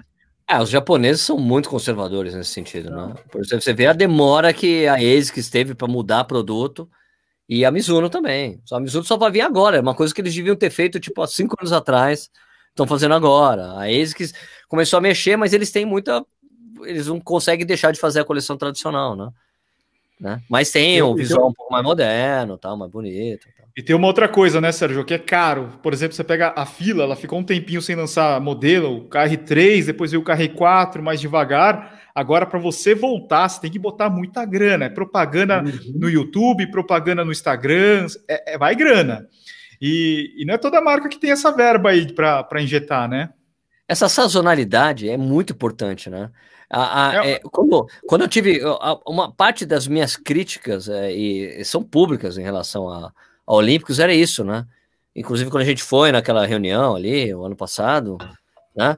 Eu falei, não, pô, o Sérgio realmente agora viu que a gente está querendo evoluir né, na corrida. Eu falei, é, mas eu só falei aquilo porque vocês têm um histórico, o um histórico que vocês abandonaram, que vocês fizeram tênis de corrida, uma, duas coleções, acabou. Aí sumiram, nunca mais apareceram, desistiram. E, e essa é uma coisa muito importante você fazer a evolução do tênis. O KR3 era para estar tá no KR6 já, velho. 6, 7. É. Você tem que remodelar, fazer o produto novo, mexe, muda a cor, que seja. Mas faz um modelo novo, porque daí você perde. Ele fica perdido. O carro já é assim, carro 6, carro 7, daí, pô, o pessoal ia estar tá curtindo o tênis. Não, ele continua com aquela sensação. Você mexe uma coisa ali, você não pode perder isso que eles conquistaram, que era um tênis que era interessantíssimo, o KR3, pelo, pelo, pelo que eu sempre achei, que era um tênis baixo, mas ele era macio, cara. Era impressionante aquele tênis. Eu tava, cara, como é que pode? Como é que os caras conseguiram fazer isso, né? Era um tênis que pesava 200 gramas e era super responsível. Né? Era bem legal, gostava muito dele. Fizeram o KR4 de um jeito que, para deixar mais gente usar o tênis, deixar o tênis um pouco mais alto, né? E tal. Eu não gostei do KR4, e daí acabou. Né? Era para ter mexido nisso, né? Não pode parar de fazer essas coleções. Eu entendo que deve ter orientações a marca, mas uhum. é o que eu espero. Por exemplo, o, o Corre, esse tênis que a, que a Olímpicos fez. O Corre já era para ser Corre 2. já ano. era para ser Corre 2. Eu também acredito que você não pode, você não, é, não pode ficar na, é, muito longe da, da, da, visibilidade das pessoas. As pessoas esquecem. Imagina uma, uma marca tipo a Roca, que está duas coleções fora, uma Salcone que vai e volta, a Brooks que faz, um, faz uma ação, depois para, depois volta, lança a coleção um pouco atrasada. Meu, tem que estar o, ano inteiro falando dessas marcas, desses modelos. E a Nike faz muito bem isso, né? É, as, grandes, as marcas fazem muito isso, né? Essa, essa coisa de você ter o, bem a coleção nova, coleção nova muda, tipo, você vê, por exemplo, a, a, a Adidas é meio diferente na linha de zero, né? O Adios 4 ficou aí um tempão, até eles demoram dois anos para mudar o produto. Né? Mas quem Só não é da daí... corrida nem sabe o que é a de zero, né? Você não vê, sim, não existe propaganda de a de zero. Mas mesmo assim, mas mesmo a Adidas não fazendo, tipo, a, o Adios 4 durou dois anos. Só de seis e seis meses mudava a cor. Tinha uma cor nova. Eles mudavam, olha, é tem aqui. Né? Eles faziam essa coisa, remodelavam o produto. Não é que deixavam o mesmo Adios 4 só o preto durante dois anos. Eles não faziam isso. Né? Tem uma edição especial, edição Boston, edição não sei o que lá, edição isso, edição, sabe? Então precisa mexer. E é essa coisa que eu espero da Olímpicos. É, ah, tá com. Tá, vocês estão comprometidos com a corrida? Quero ver. Quero ver isso acontecer mesmo. Eu, eu, eu, acho legal a gente apostar em empresa brasileira, indústria nacional. Claro que eu acho legal. Pô, gera emprego pra cacete. É importante pra gente. Mas você tem que fazer, você tem que jogar o mesmo jogo uhum. que as marcas fazem. O jogo é assim que se faz. Se você não quiser jogar esse jogo, você vai, não vai dar certo. Né? Apesar, ah, o produto é barato, é barato, beleza. A fila, eu espero a mesma coisa da fila. Fez esse tênis, o, o, o Silva, que o ano que vem seja o Racer Silva 2, e Racer Silva 3, que ele faça a evolução do tênis. Porque abandonar é que é uma coisa muito. É que também a, a, a DAS é uma empresa familiar, então tem essa coisa de como é que a gente vai fazer, como é que a gente vai direcionar. Eles não, o que eu vejo é que talvez eles não tenham aqui, ó corrida é importante a gente fazer dessa maneira. Tem que ser, eu acho que eles olham como eles olham todos os outros produtos, sabe? Ah, agora Vamos fazer um parar, plano mais longo, né? Vamos fazer um plano Isso, mais longo para a corrida. É, tem que ter a divisão. É, o que é, fazer o que a Skechers fez. A gente sabe que tem que ter o Gohan 1, 2, o 3, o 4, o 5, e tem que ir evoluindo, fazer uma divisão específica, o pessoal cuidando dessa linha. Talvez seja essa a a maneira, tanto da Olímpicos como a FIRA tem que lidar com, com, com, o mercado, porque as pessoas têm essa exigência, né? Eles querem produtos novos. Gostei desse produto, eu quero uma cor nova agora. Agora eu quero isso, agora eu quero aquilo. Quero, tem que mudar, ver como é que, para onde a maré está indo, né? Você sabe que eu acho que a gente, como corredor, né, a, os, nós corredores amadores, a gente é muito a gente é muito fiel às marcas, né? De certa forma. É difícil você pegar um cara que corra com três marcas diferentes. O cara normalmente ele corre com uma marca só, ou às vezes ele tem duas marcas ali. Você falar isso pro Edu e para mim é complicado. É, eu falei, quem que ele tá falando? Eu, eu tava pensando, quem que ele tá falando? Né? É, sou eu. Vocês, é o corredor vocês, normal. Aqui no... Vocês são o creme de la creme da corrida, não, velho. Vocês não, não são boiada aqui, ó. Ô, Stuck, eu tô dizendo, eu vou dizer para você que tem uma contrapartida muito grande isso aí. Apesar de a gente poder testar muitos tênis, eu não tenho um tênis preferido há muitos anos. Eu não sei o que é mais ter isso. Eu já tive isso na minha vida. Esse é o tênis, esse é o que eu gosto. Eu não tenho mais, porque toda hora fica vindo um novo, você não consegue me apegar com modelo nenhum. Isso, isso acho ruim, cara. Acho ruim. Então, mas, mas aí, ô, Sérgio, a gente aqui, e a gente não muda, por que, que o cara normal, cara, a nossa linha aqui, que, a, que é a turma dos recebidos pagos, ela, eles, eles não conseguem mudar? Primeiro, porque custa caro e às vezes você vai investir é. num tênis que você não vai gostar, isso é muito complicado. A gente sabe que as ações de ativação que as marcas faziam hoje estão cada vez menores e hoje, pela pandemia, mais difíceis, e também por esse medo da descontinuidade. Um exemplo claro disso foi a Salcone.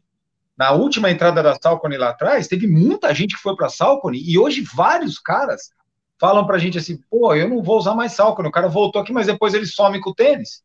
Aí eu me apego ao tênis e não acho mais o tênis para comprar. Então, e, e, aí vale também uma lição para a gente, que é não ficar refém de uma marca. Você tem que, você tem que testar vários produtos diferentes, usar outras marcas para você chegar nos, nos, produtos que você realmente gosta, porque nenhuma marca faz 100% de coisa boa ou 100% de coisa ruim. Entendeu? Mas é, mas se vocês fizerem uma pesquisa, a gente pode até fazer essa pesquisa informal aí, você vai ver que a, a turma é apegada, cara. O cara que só corre de Nike, corre de Nike. Ah, agora eu não corro mais de Adidas, eu só corro de Nike. Cara, por que você não usa um Adidas e um Nike? Não, eu uso só Nike ou só Adidas. Não, porque eu mudo a plataforma. Não faz tanto sentido, Sérgio, né? Uma coisa, uma coisa interessante, é uma crítica positiva, é que eu estou vendo, a, a Netshoes, ela tem a, a Salcone agora, né? É. Exclusivo é. na Netshoes. Uma coisa que aconteceu, os caras trouxeram quando o, o dólar estava naquela subida aí da, da, da, da pandemia, né? Então, eles pagaram bem caro o tênis, então eles seguraram bastante no preço cheio, daí os caras baixaram o preço essa semana, e daí o cara vai acostumar a pagar barato o tênis. 300 reais no Kinvara, 400 reais no Kinvara. E daí baixou esse estoque, acabou esse estoque. Mês que vem, outubro, chegou o Kinvara 11. Vai vir a 899 com o novo dólar, né? Novo dólar. Aí fica, fica parado é. de novo esse tênis aí que, que vai acontecer ano que vem? Salcone fora do Brasil novamente, sabe? Então, daí, mas daí o, o corredor fica com isso na cabeça. Pô, paguei um Kivara 299, eu não vou pagar 899, você tá louco. Então, é ruim pro próprio corredor falar assim, pô, os caras pagam. Eu só gosto, só gosto de pagar tênis barato tal. Mas, cara, a gente, infelizmente, tudo que a gente consome aqui é importado. Né? Então, se você quer um negócio de qualidade, infelizmente é caro, né? Os produtos. E daí, e daí esse é o risco, né? Pagou barato agora, mês que vem vem caro, daí os caras vão ter que queimar na próxima coleção e fica nesse ciclo e acaba a marca indo embora. E talvez as marcas mais tradicionais, elas estabelecem uma política de mais longo prazo e aí o jogo segue.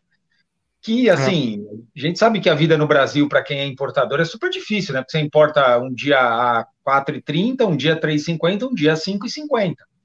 É. E aí o cara, o cara tem que lidar com o jogo, de ganhar um pouquinho menos quando tá bom, perder um pouquinho mais, ele tem que fazer um pouquinho desse jogo aí. Senão, quando ele deixa a bucha todinha para o bolso do consumidor, o consumidor faz outra escolha. Esse é um, isso é claro, assim. O cara vai achar um tênis um pouco mais barato.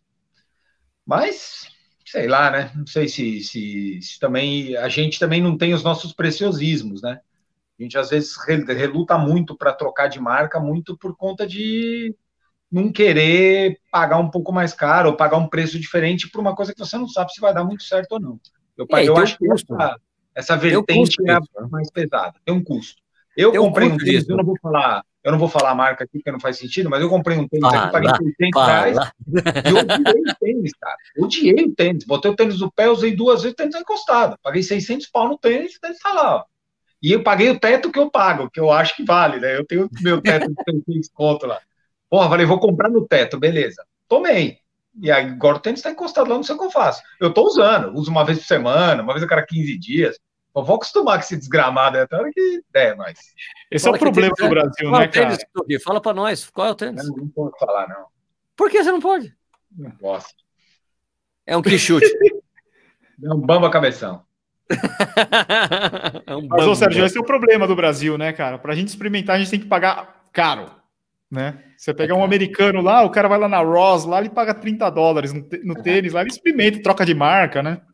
Mas, ó, uma coisa que o Fabinho, o Fábio Pena, que, que mora lá nos Estados Unidos, o Edu e a Valer encontraram com ele quando eles foram para Disney. Corremos com o, ele. É, ele falou assim: Ah, Sérgio, Sérgio, ninguém aqui que eu conheça, ele, o Fábio é um cara muito doido, cara, porque assim, ele qualquer lugar que ele chega, ele faz um monte de amigo. Assim, ele é muito rápido nisso, assim. E isso lá nos Estados Unidos, fez um monte de amigo americano lá. E ele nem fala direito inglês, agora já tá falando, né? Tá morando lá um tempo. Mas assim, ele falou: aqui ninguém que eu conheça que corra direitinho paga mais do que 50 dólares em um tênis. Ah. Os caras só vão comprar tênis na promoção. Ele falou: todo mundo que eu conheço não paga mais. Eu não pago mais que 50 dólares num tênis. é interessante. Ô, Sérgio, mas eu tô brincando, eu posso falar o tênis, cacete. É o Pegasus. Oh. É o Pegasus. 37. Ah. Ah, esquece, o Pegasus é ruim mesmo. Os caras vão me matar não, da Nike. Não é tão ruim, não. Não é tão ruim, não. É ruim, é ruim. É, ruim, é o tênis, é, eu já sei, eu sei do que. Você sente o pé encaixotado nele, né? Puta, pelo amor de Deus. Meu calcanhar é explode com ele. Eu sei, eu, assim, sei, eu sei o que é isso. Não é ruim, não, não é ruim, não. E eu não é, posso falar que eu não posso falar que é da Nike, porque eu já usei o Turbo 2 e acho o Turbo 2 um puta tênis gostoso. Acho Turbo maravilhoso. É outro, é o Turbo 2 é outro tênis. O Pegasus, eu, Pegasus é um tênis com o qual eu nunca me dei bem. O Pegasus foi um tênis que nunca deu certo. Ele não funciona comigo. O Pegasus. Eu já usei o, o Streak. Puta, adorava o Streak. Achava o tênis ah. sensacional. Agora, aí ah, eu falei, vou, vou, vou, comprar um Pegasus para tentar, né? Então, um tênis mais alto. Eu, eu, assim, ó, eu tô pensando no seguinte: eu falei, eu vou ficar órfão de tênis baixo. Eu vou ficar órfão. Então, eu vou começar a tentar me acostumar. Puta, já tomei um ferro já, na primeira. Bota no Mercado Livre aí, vende esse negócio. Eu vou vender. Aqui, não gostei não. O Edu, então vamos chegar aqui no final do programa, mas aí eu vou fazer as perguntas para você aqui. É, eu vou seguir uma, uma, uma sugestão do Stuck, só que eu vou fazer um outro tipo de pergunta. Eu vou fazer as perguntas que, que o cara do Actors Studio faz para os atores no final do programa, que é muito legal. So, não tem nada a ver com corrida, tá? Nada a ver com corrida. Ah. Tá? Então, qual que é a sua palavra preferida? Puta que pariu. Essa daí? tá bom, ok, ok. qual que é a sua. Qual, qual a palavra que você mais odeia? A menos favorita?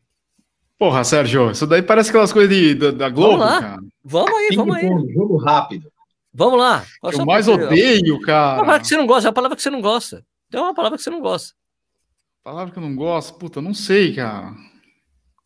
Você não gosta é... de ouvir as pessoas falando? É...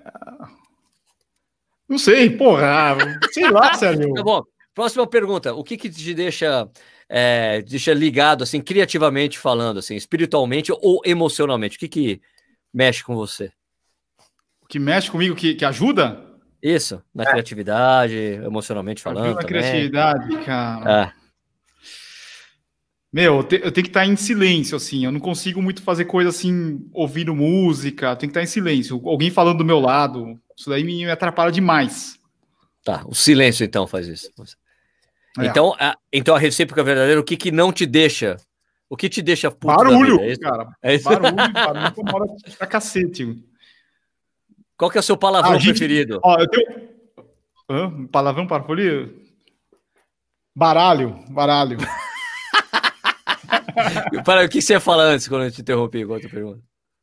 As... Ah, não, é... eu tenho um problema, cara, que eu gosto de fazer tudo na hora. Se me pedir alguma coisa, eu vou fazer na hora. Então, se as pessoas ficarem me pedindo as coisas, eu não consigo fazer o resto, porque eu vou fazer na hora para a pessoa.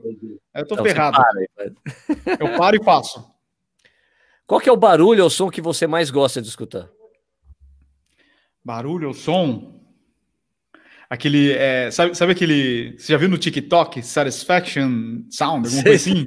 sei, sei, satisfatório. Som satisfatório. É, satisfatório. Tipo, o cara pega assim, o areiazinha, né? tá, é. tá, ok.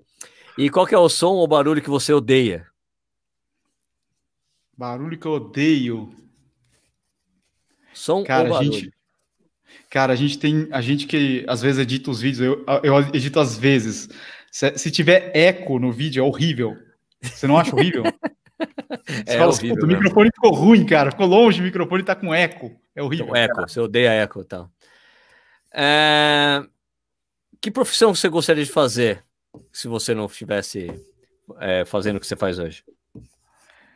Cara, se eu, não te... eu, eu continuaria fazendo isso, só que eu mudaria o assunto, talvez. Eu, eu falaria de outro assunto, sei lá. Talvez, ó, eu, fala, eu falaria ou sobre, sobre negócio que eu gosto de fazer, tipo, de marketing digital, gosto de falar. Posso ficar bastante tempo falando. Ou eu teria um podcast do Palmeiras. Não de futebol, Palmeiras. É, esse é o defeito do, do Edu. É, é. O time dele não tem mundial. e que profissão você não faria de inclusive, jeito nenhum? Inclusive, ó, ah, o negócio que eu não faço, eu não faço recebidos. O Stu que tava falando de recebidos, eu não faço recebidos. Mas hoje eu recebi a, a Puma me mandou a camisa do Palmeiras. Então, oh, eu também não faço recebido, eu só faço recebido de cerveja. Se me manda, eu mostro, eu faço. Aí, Mesma coisa. Ótimo motivo, Sérgio. Claro, pô. É, que profissão você não faria, você não teria de jeito nenhum? Cara, eu não, eu não consigo trabalhar muito em, em escritório, assim, imagina, tipo, não consigo. Um chefe mandando. Ah, não, outra coisa, engenheiro. Eu, eu fiz três anos de engenharia, não ia rolar. Certeza que não ia rolar. Bom, Edu, é, se, se, se existe, se, se isso existe mesmo, se existe o, o paraíso e tudo mais, e se você for lá, o que, que você. Então, não, se, se existisse o, o paraíso, o que, que você gostaria de ouvir de Deus quando você encontrasse com ele? Meu filho, volta. é isso? Opa, pode voltar. É, pode voltar. Pode voltar. Aqui não dá, não. Beleza, isso aí. Foi uma tentativa interessante. Depois eu mudo esse questionário para fazer um pouco mais adaptado para para o nosso assunto de corrida. Tá Mas bom. foi bom. É bom. É tá bom, bom ter que fazer o cara. Pô, tem que ficar pensando, né? O que, que eu vou responder, caramba? É. Sou, sou palavrão. É ruim, é, ruim, é, ruim que daqui meia, é ruim que daqui meia hora eu vou lembrar das perguntas e falar, caralho, por que, que eu respondi isso, né? É, então tem que ser assim, tem que ser vaptivo, tem que ser na hora. Bom, Edu, cara, queria agradecer aí o seu tempo por você ter falado aqui com a gente, cara. Valeu. Valeu. Chama aí, chama aí que eu, que eu venho. Não tem mais corredores sem filtro, então me chama aqui. Tá bom. Pô, vocês poderiam voltar com corredores sem filtro, hein? 6-2. Ah, agenda é complicada. Agenda oh, complicada. É. Agenda. Aí, vai. Agendas. Vamos, Agenda. vamos pensar, vamos pensar. Eu não gosto de correr é... ouvindo música. Eu odeio correr ouvindo música, mas eu gosto de ouvir gente falando na minha orelha. E era, pô, Nossa. eu um podcast lá e. Só se o Edu vier sempre. No... Só, só, se o Edu vier sempre pro, pro, pro, pro Corrida no Ar ao vivo, aqui. É um jeito de suprir isso aí também. A gente podia. Não, é de quarta-feira, tipo, tá rolando o jogo agora. Você é louco? o Edu é palmeirense roxo, é roxo, roxo, roxo. Show. Então, é, dá, a gente dá um jeito aí, de repente volta mais para frente. Quando, Segunda quando der uma temporada, né? Segunda, Segunda temporada, temporada, exato. Então, obrigado, Edu. Parabéns de novo aí pelos seus cinco anos Valeu. de canal no YouTube, beleza? O Stuque, obrigado, obrigado aí, como sempre. Valeu, Sérgio. Valeu, Edu. Obrigado, viu, Edu? Parabéns pelos cinco anos também, viu? Valeu. Quero ver o Stuque acompanhar os caras agora, hein? Puta, ah, não, a gente não falou nisso. A gente, a gente tava conversando antes de entrar no ar, né? Sobre isso. Foi antes, foi quem, antes. Quem tá, quem tá escutando a gente aqui, vendo a gente, o, o Stuck vai ser. O, o Stuck é, é meio pangaré, né? Então ele vai ter que ser o. Meu, meu pangaré, ele vai ter que ser o coelho de uns caras no ano que vem na Maratona de Frankfurt. 16 pessoas, não é? 16, 16? pessoas, Sérgio. Ele vai ter que levar esses 16 aí para correr a maratona abaixo de 2 horas e 40. Ele vai ser o coelho. Sou eu. Pangaré quanto, que dá de, quanto, quanto que dá de média, Isuki? 2,40? Deve não, deve dar mais ou menos 3,46, 47 por aí. 46, 47. Nossa, mano. É uma marretada, né, cara? É uma paulada.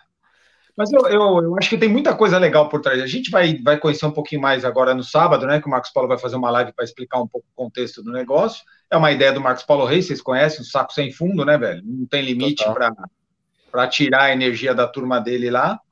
Ele me convidou, eu acho que é um processo legal para mim, para poder ajudar a turma a conseguir bater uma meta diferente. Né? A gente sabe que dos 16, muito dificilmente 16 chegarão ao, ao sub 2,40, né? Mas a gente tem que ter uma amostragem maior para poder para poder tirar as pessoas que realmente vão bater. E, e, é o processo como um todo, né? Vai ser um processo legal de acompanhar, ele vai ter uma, uma metodologia de divulgação disso aí, para a gente acompanhar como é, que, como é que vai evoluir todo mundo até lá, controlando a ansiedade, né? Porque falta um ano para o projeto. Você imagina, você agora ansioso para querer treinar. Cara, falta um ano, velho. Calma, não adianta, não tá na hora. Tem que esperar, daqui seis meses tem que ir treinando, e vai ser um projetinho legal, cara. Tem, tem uma mulher no meio, que é a Camila Pontes, que corre muito demais, né? Camila tem acho que 2,49 de melhor tempo, Sim. e vai tentar também. Então, tem bastante gente legal, cara. Tem, tem, tem uma Ô, turminha bem forte aí para poder fazer. Ô, Stuck, para você correr a 2,40, você tem, você tem que estar tá correndo para quanto? Para falar assim, cara, tô sossegado, eu não vou, vou conseguir puxar esses caras aí de boa, conversar com o que tiver mais próximo, falar pessoal. É que 3,46 para ele é tranquilo. É que 3,46 é tranquilo para ele fazer a maratona. O Edu, sabe que é, é engraçado isso, né? E, e, acho que as pessoas vão entender o que eu vou falar. Assim, eu fiz meu PR, é 3,39 de pace. Tá? 3,39.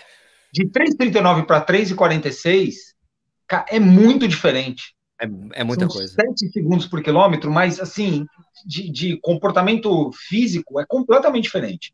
Eu fiz um ano depois que eu fiz os 2,33, eu fiz Berlim, eu tinha acabado de ter uma lesão na panturrilha grande, eu fiquei um mês parado, depois fiquei voltando fazendo fisioterapia, treinei mais um mês, eu fiz 2,39 em Berlim.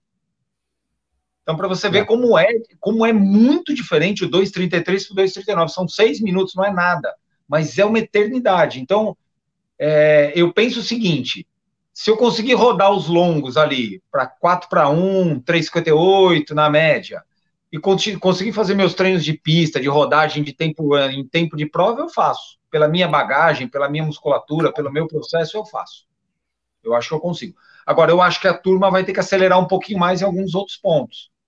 Ela vai ter que caprichar um pouquinho mais no treino de velocidade, né? Nos, nos, principalmente nos tempo run, aqueles treinos onde tem o, o, o intervalo maior, né? Tem o, a, a, distância maior, tiro de 2, 3 mil. A turma vai ter que caprichar bem ali e fazer o longo. Cara, para fazer space não dá para fazer longo lento. Tem que fazer longo forte. Não dá. Não dá longo pra... perto, longo perto do, do tempo alvo, né, da prova. É, Sérgio, é 10, 15 segundos do tempo alvo, cara, na média. Então você não vai fazer o longo inteiro assim, mas você vai começar a 20 segundos e vai terminar quase que no pace de prova. Até para você começar. 55, mais ou menos, né? É. 3,55, 3,58. Começa a 4, começa a 4 e vai baixando, né? Progressivo. Você começa a 4 e 5, aí corre o segundo terço a 3, às 4, o terceiro terço a 3,50. Você vai olhar a média, vai dar 4,57, 4,58. Tá legal. A ideia é essa, tá? Eu, eu, eu, é um negócio bacana para mim também, entendeu? Eu tava meio desmotivado, porque, cara, eu não vou fazer mais, não vou fazer mais personal best, mas melhor tempo. Tô com 43 anos, fiz isso há quatro anos atrás. Muito difícil eu voltar a correr abaixo de 2,33. Vai fazer, vai fazer em Nova York em 2022. Pô, eu, é, é, é, Edu, ô Sérgio, eu tenho, eu, assim, eu, eu acho que não dá, mas eu tenho um, um desgramado aqui na minha orelha que fica falando, cara, tem, tem. Vamos tem. lá, bora, bora. todo mundo tem isso, né? Todo corredor tem, assim, um, alguém que na orelhinha dele falando assim, ah, dá, mais um pouquinho dá, mais um pouquinho dá. Você pode não acreditar, mas lá no fundo você fala, pô, será que não dá? Você não se pergunta às vezes? Então, eu, isso para mim vai ser legal, porque eu, eu gostei muito de correr com o pessoal, né? Eu ajudei um pessoal em Porto Alegre ano, ano retrasado, ano passado, ajudei o Thiago a correr lá. A gente ia, tentou fazer abaixo de 2,50, acabou não dando, fizemos 2,51. já corri para fazer sub 3 com outros amigos. Eu acho muito legal esse negócio de, de Galera, ajudar no é bem legal. Sabe? É muito legal. Eu corri a minha vida inteira sozinho. Eu tenho quase 20 anos de corrida, 20 anos correndo sozinho. Eu descobri um prazer agora que é correr em grupo. Puta, é legal, mim tá demais, cara. Eu nunca corri em grupo. Acho muito legal. Dar uma martelada nos caras, acelerar, conversar, bater um papo, ver um cara melhor um dia, você pior no outro. Acho isso legal. Acho que tem... Vou chamar, eu vou chamar o Stuco para ajudar a gente a fazer o sub 3. Cara, tô dentro aí. Se a gente montar alguma coisa aí, eu tô dentro. Leva os caras para fazer sub 3 Nova York 2022. Pô, cara. Não, dois, 22 a gente vai correr Tóquio. 22 a gente vai correr Tóquio. É... Mas Tóquio é no início do ano, Nova York é no final do ah, ano. é, tá barato, né? Tá barato correr duas. Acho, vai cair. Depois a gente pensa nisso. Ó, eu tinha um ex-chefe meu que falava assim: ó, primeiro você cria o problema, depois você cria a solução. primeiro você cria o problema, depois da solução você dá um jeito. O Edu, não, a gente vai fazer um bonde para Nova York em 2022. Vai o Nish, vai o Stuck, o eu. Vamos levar uma galera, fazer uma turmona lá. O tá empolgado. também, principalmente para a gente depois ir tomar cerveja no Brooklyn, cara. Né? Na é, cervejaria no Brooklyn. Né? Esse, é, esse, é o, esse, é o, esse é o plano. Né? Porque ano que vem eu vou querer ir para o Porto, né? Era o mesmo dia de Nova York, então tem que deixar Nova York para 2022. 22, 22. 20 anos Beleza. de maratona. Então, é isso para comemorar aí com, com o Stuck.